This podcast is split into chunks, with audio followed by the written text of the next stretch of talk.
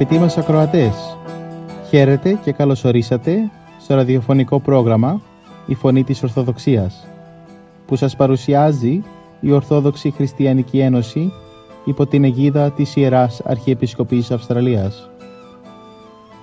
Μεταξύ άλλων θα ακούσετε διδαχές από την Αγία Γραφή, σκέψεις από πατερικά κείμενα και βίους Αγίων. Καλή σας ακρόαση!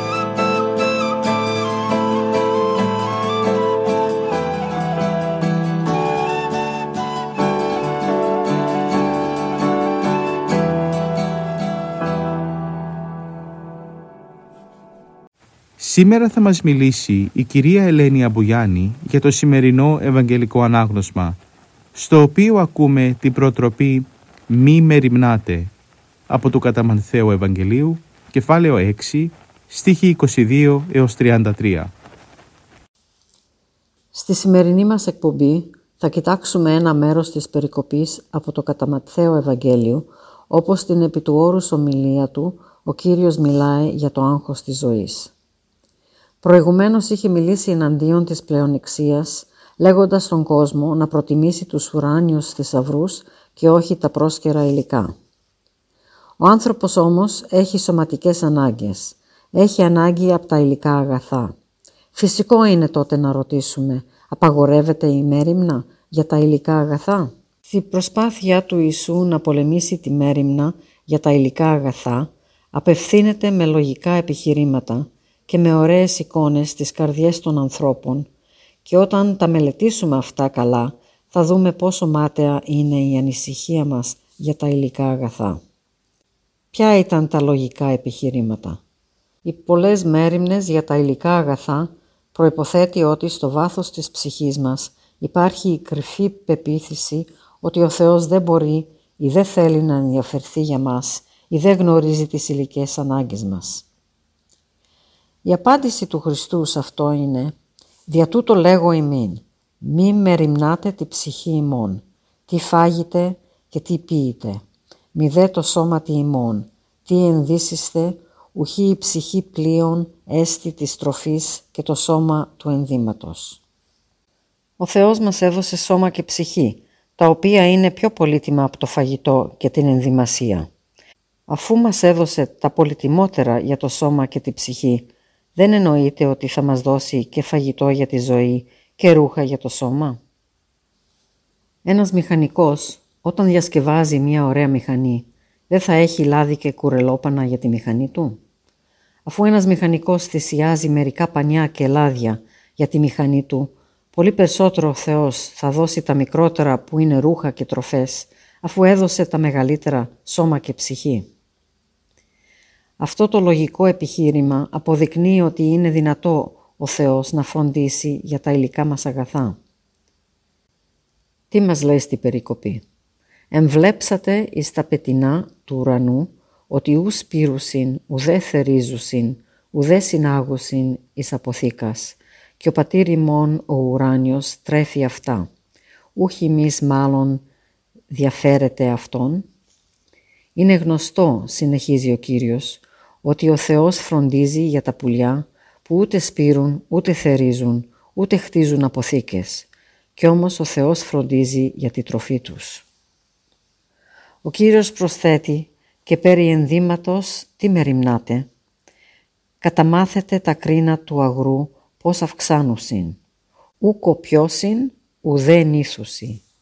Λέγω δε ημίν, ότι ουδέ Σολομών εν πάση τη δόξη αυτού περιεβάλλετο ως εν τούτον.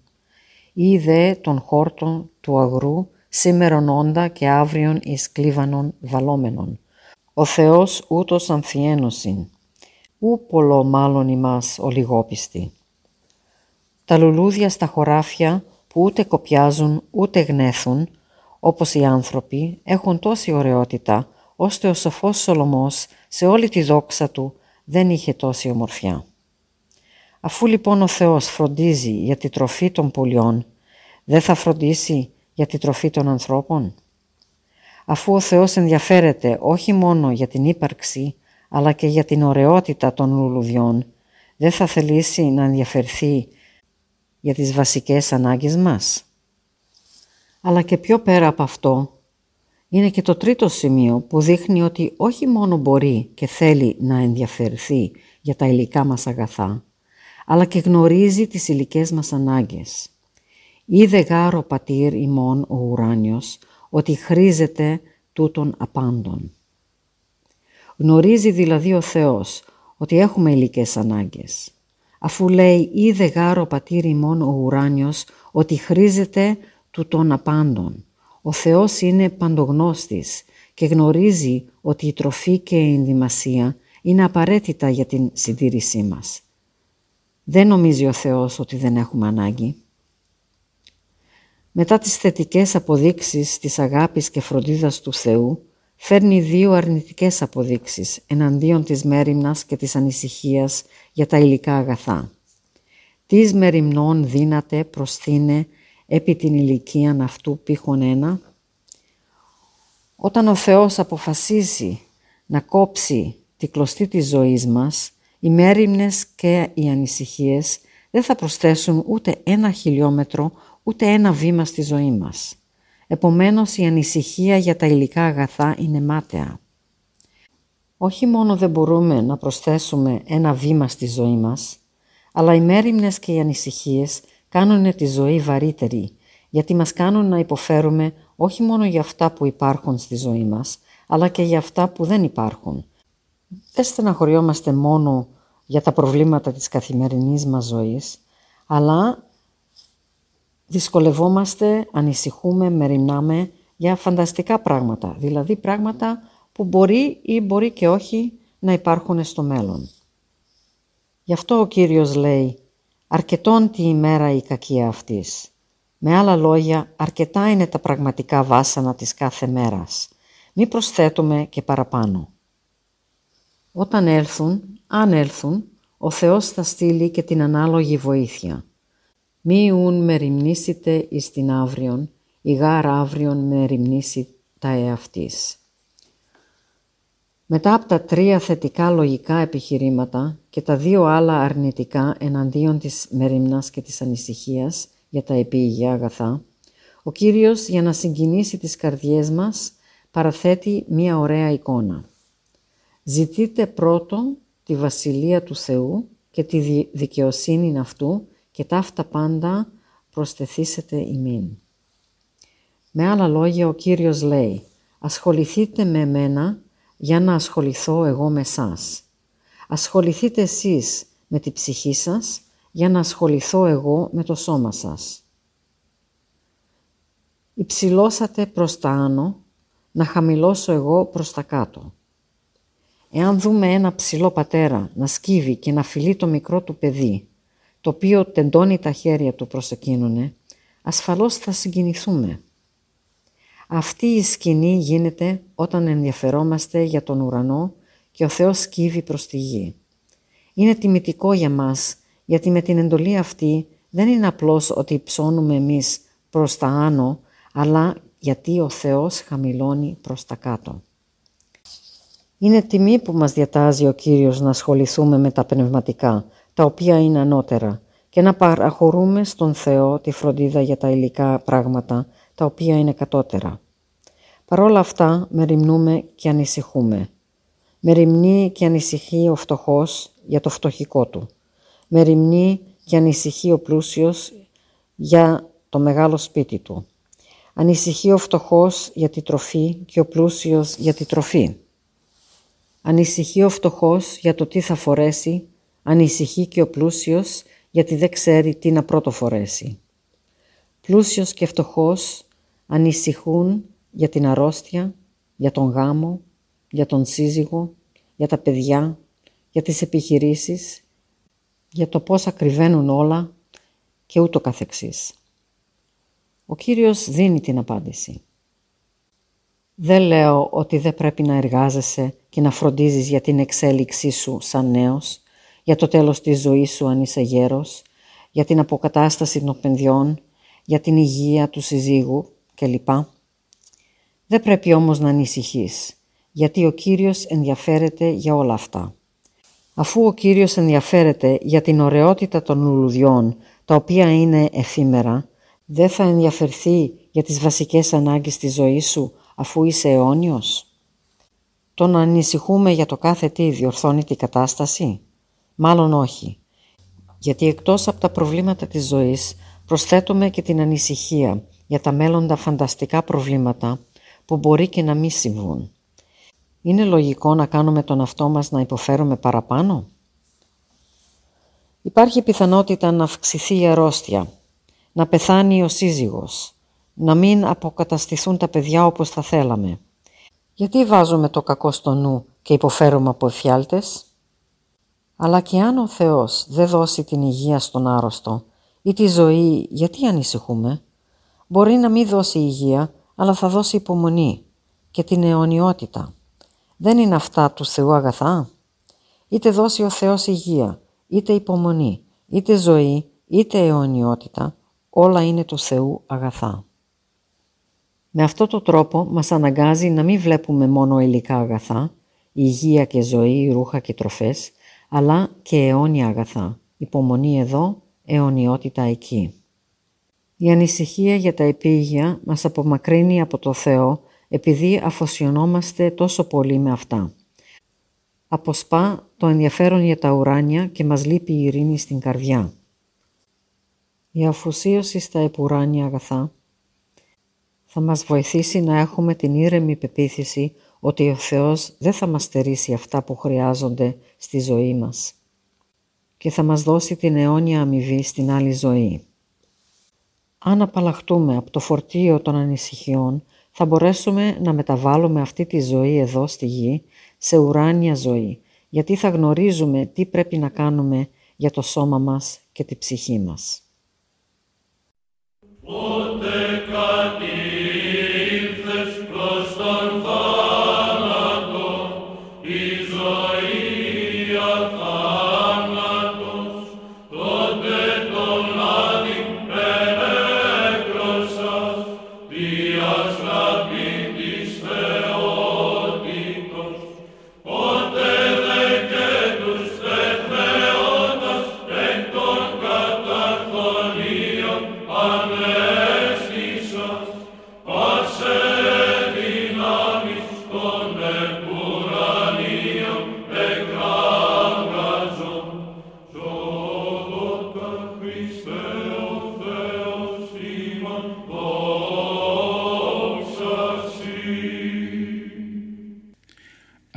Των Αγίων. Την επόμενη Παρασκευή 20 Ιουνίου η Εκκλησία μας τιμά τη μνήμη του Οσίου Καλίστου. Στο πρόγραμμά μας σήμερα θα αφιερώσουμε λίγες σκέψεις από τη ζωή του. Ήταν ιερομόναχος, ενάρετος, μορφωμένος και ανήκε στη μονή των Ιβύρων του Αγίου Όρους. Όταν παρετήθηκε ο Πατριάρχης Ισίδωρος, επί αυτοκράτορος Ιωάννου Κατακουζινού, εκλέχθηκε διάδοχος του ο πλέον θυμισμένος για τα ηθικά του εφόδια Κάλιστος ο πρώτος αναδύθηκε στον Οικουμενικό, στο Οικουμενικό Πατριαρχικό Θρόνο τη 10η Ιουνίου 1350. Επί της πατριαρχίας του ο Κάλιστος φρόντισε και καταπολέμησε το κακό της μαγείας που ήταν αρκετά διαδεδομένη μεταξύ του λαού. Τον Ιανουάριο του 1354 έθεσε τη μονή του Μεγάλου Σπηλαίου υπό τη διοίκηση του Μητροπολίτη Παλαιών Πατρών για να ανακουφιστεί οικονομικά η Μητρόπολη αυτή από τα εισοδήματα της μονής διότι τότε η επαρχία αυτή ήταν πολύ φτωχή. Αλλά το 1354 ο Κάλιστος άφησε τον πατριαρχικό θρόνο διότι υπήρχε έντονη βασιλική διαμάχη μεταξύ των κατακουζινών και παλαιολόγων. Για λίγο διάδοχος του υπήρξε ο Φιλόθεος. Όταν όμως κατέλαβε την βασιλεύουσα ο Ιωάννης ο Παλαιολόγος κατά το 1355 στο θρόνο επανήλθε ο Κάλιστος από την Τένεδο όπου είχε καταφύγει. Στη δεύτερη πατριαρχία του ιδρύθηκαν στο Άγιον Όρος οι μονές Παντοκράτορος και Σίμωνος Πέτρας. Πέθανε το 1363 κατά τη διάρκεια αυτοκρατορικής αποστολής της Φερές Θεσσαλίας στη Σέρβα ηγεμονίδα Ελισάβετ. Από τους βίους των Αγίων μας. Σήμερα Κυριακή 22 Ιουνίου η Εκκλησία μας τιμά τη μνήμη των Αγίων Ζήνων και Ζηνά. Στο πρόγραμμα μας σήμερα θα αφιερώσουμε μερικές σκέψεις από τη ζωή τους. Οι Άγιοι Ζήνων και Ζηνάς έζησαν στις αρχές του 4ου μετά Χριστον αιώνα και ο Μεν Ζήνων ήταν πλούσιος χριστιανός όχι μόνο σε χρήμα αλλά και σε ευσέβεια. Ο δε Ζηνάς ήταν υπηρέτης του Ζήνονα και του συνέδε περισσότερο αδελφική αγάπη όπως όλα τα μέλη της Εκκλησίας. Ο Ζήνων φλεγόμενος από τον πόθο να αφιερωθεί ολοκληρωτικά στη διάδοση του Ευαγγελίου, διαμήρασε όλα του τα υπάρχοντα στους στοχούς και χάρισε την ελευθερία σε όλους τους δούλους του. Από αυτούς όμως ο Ζηνάς αρνήθηκε να αφήσει τον πρώην κύριό του και τον παρακάλεσε να μείνει κοντά του. Ο Ζήνων δέχτηκε να τον κρατήσει σαν φίλο και αδελφό εν Χριστώ. Όταν κάποτε στη Φιλαδέλφια της Αραβίας ο έπαρχος Μάξιμος κήρυξε διωγμό κατά των χριστιανών, ο Ζήνων παρουσιάστηκε μπροστά του και αγωνίστηκε να του καταδείξει τη ματαιότητα των αγώνων του κατά της χριστιανικής αλήθειας. Ο έπαρχος αντί άλλης απάντησης τον έδιρε και τον φυλάκισε. Όταν το έμαθε ο Ζηνάς έτρεξε στον έπαρχο και τον παρακάλεσε να ελευθερώσει τον κύριό του. Ο έπαρχος τότε φυλάκισε και τον Ζηνά και μετά από λίγες μέρες τους αποκεφάλισε.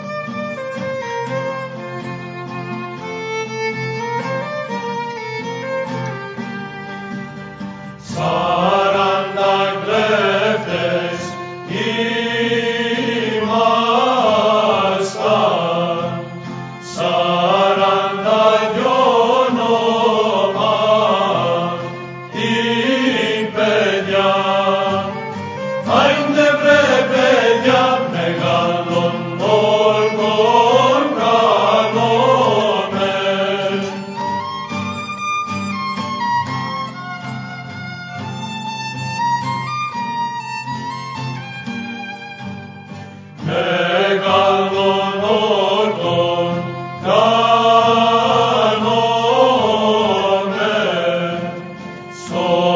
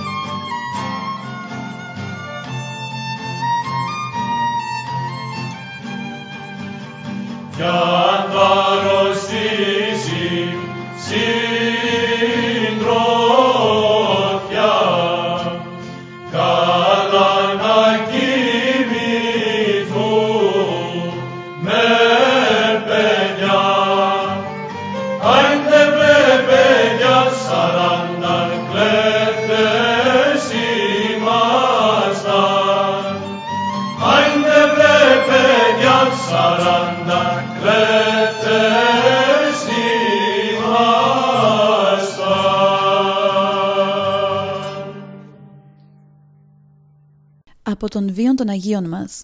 Τις 23 Ιουνίου η Εκκλησία μας τιμά την μνήμη της Αγίας Αγρυπίνης. Στο πρόγραμμά μας σήμερα θα αφιερώσουμε μερικές σκέψεις από τη ζωή της. «Μακάρι οι ελεήμονες ότι αυτοί ελεηθήσονται». Είναι φράση του Κυρίου που σημαίνει ότι είναι μακάριοι οι ευσπλαχνικοί και επικείς που συμπονούν στη δυστυχία του πλησίον, διότι αυτοί θα ελεηθούν από το Θεό την ημέρα της κρίσεως. Μια τέτοια ευσπλαχνική ύπαρξη ήταν και η Ρωμαία χριστιανή Αγρυπίνη. Απέφυγε το γάμο με τη θέλησή της και προτίμησε να κάνει δικούσεις τους δυστυχισμένους της Εκκλησίας. Την περιουσία της διέθετε για να τρέφει τους πεινασμένους και να περιποιείται τους ασθενείς. Μάλιστα, όσες φορές είχε ανάγκη η Εκκλησία της Ρώμης, η Αγρυπίνη έτρεχε πρώτη να προσφέρει τα απαραίτητα. Αλλά η Αγία αυτή ψυχή δεν πρόσφερε μόνο υλικά αγαθά, πρόσφερε και πνευματικά. Έφερε στη χριστιανική πίστη πολλές νέες γυναίκες από την πλάνη της ειδωλολατρίας. Αυτό βέβαια δεν μπορούσε να περάσει απαρατήρητο από τους ειδωλολάτρες. Την κατήγγυλαν λοιπόν στις αρχές και η Αγρυπίνη συνελήφθη. Τότε ομολόγησε ότι αυτό που κάνει το κάνει με τη θέλησή της για να οδηγούνται όσο το δυνατόν περισσότερες ψυχές στο δρόμο της σωτηρίας. Ο ανακριτής, χωρίς να καθυστερήσει, διέταξε και τη μαστίγωσαν.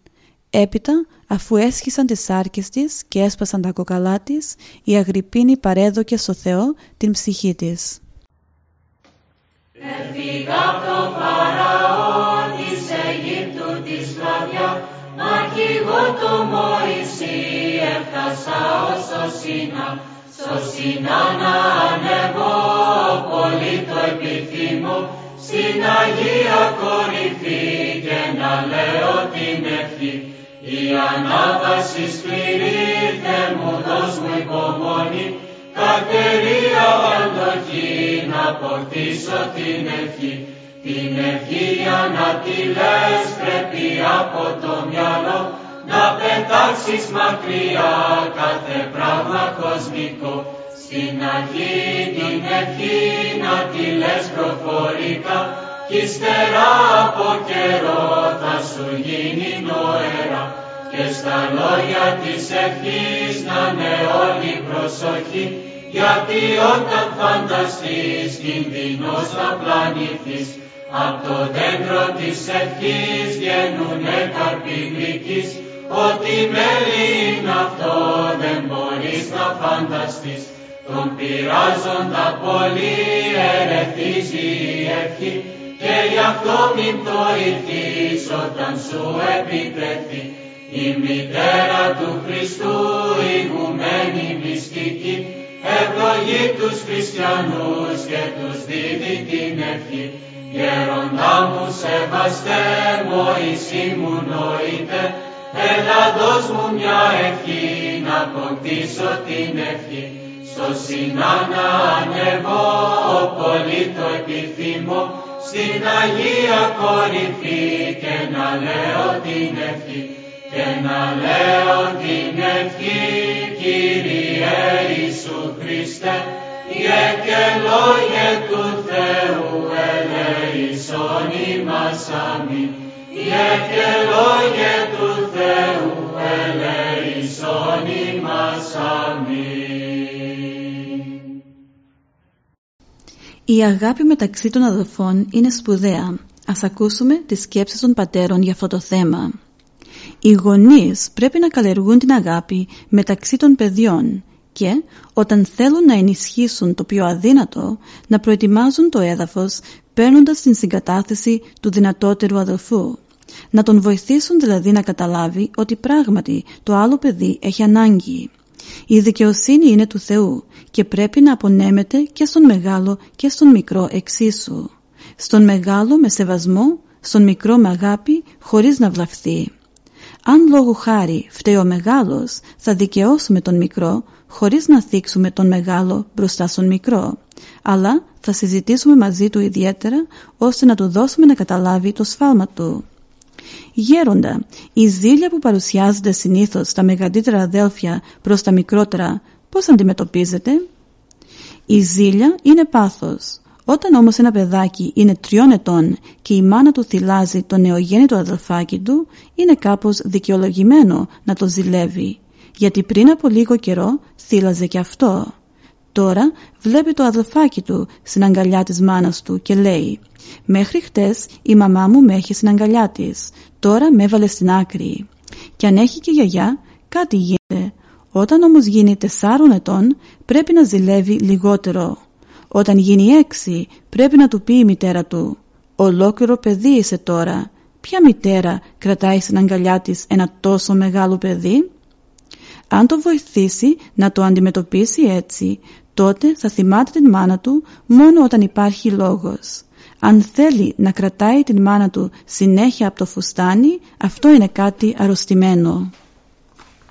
Χαρά στα μάτια που δακρύζουν για κάποιον άλλο που πονά. Γιατί τα μάτια αυτά θα ειδούνε του παραδείσου τα αγαθά γιατί τα μάτια αυτά θα ειδούνε του παραδείσου τα αγαθά.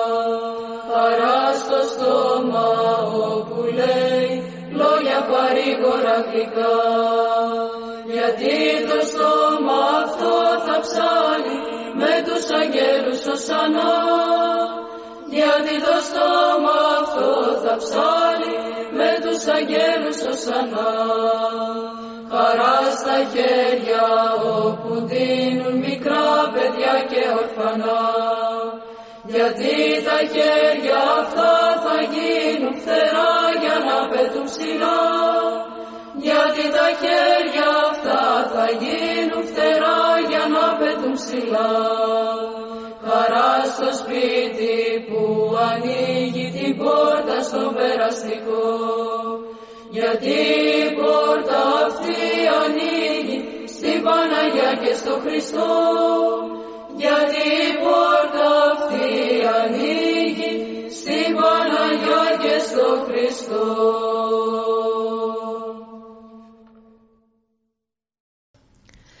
Πότε θα δεχθείς τον εαυτό σου όπως είναι; Πολλοί εσωτερικά υποφέρουν, στεναχωριούνται, γιατί ποτέ δεν δέχτηκαν τον εαυτό τους με τους περιορισμούς του και τις ικανότητές του.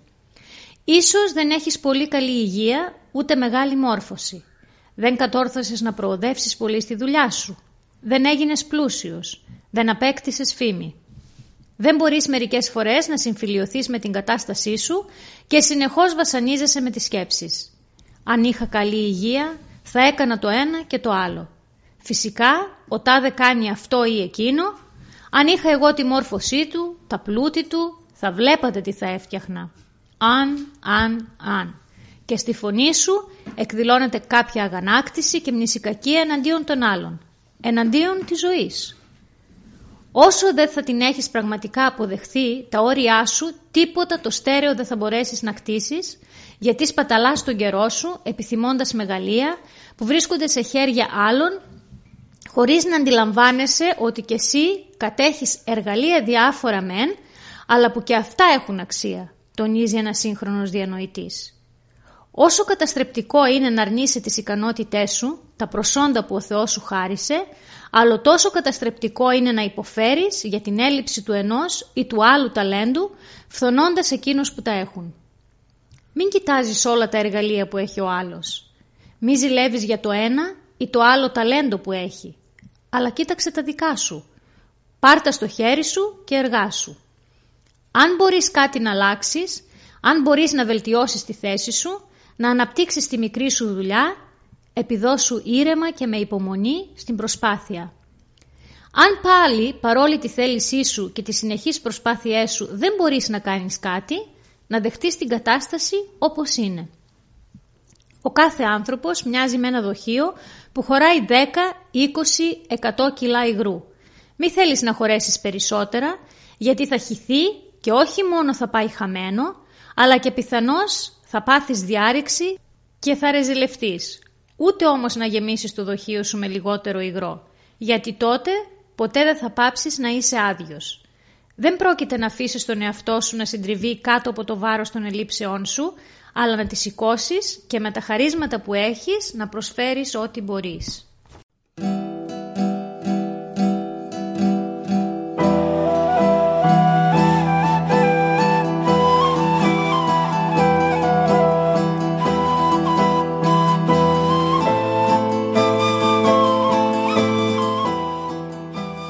Και εδώ φτάσαμε στο τέλος του προγράμματος. Σας ευχαριστούμε για τη συντροφιά σας. Θα είμαστε και πάλι κοντά σας την επόμενη εβδομάδα. Μπορείτε επίσης να μας παρακολουθήσετε στο Facebook, Spotify και στο YouTube. Κανάλι «Η Φωνή της Ορθοδοξίας». Αγαπητοί μας ακροατές, ο Θεός μαζί σας. Χαίρετε.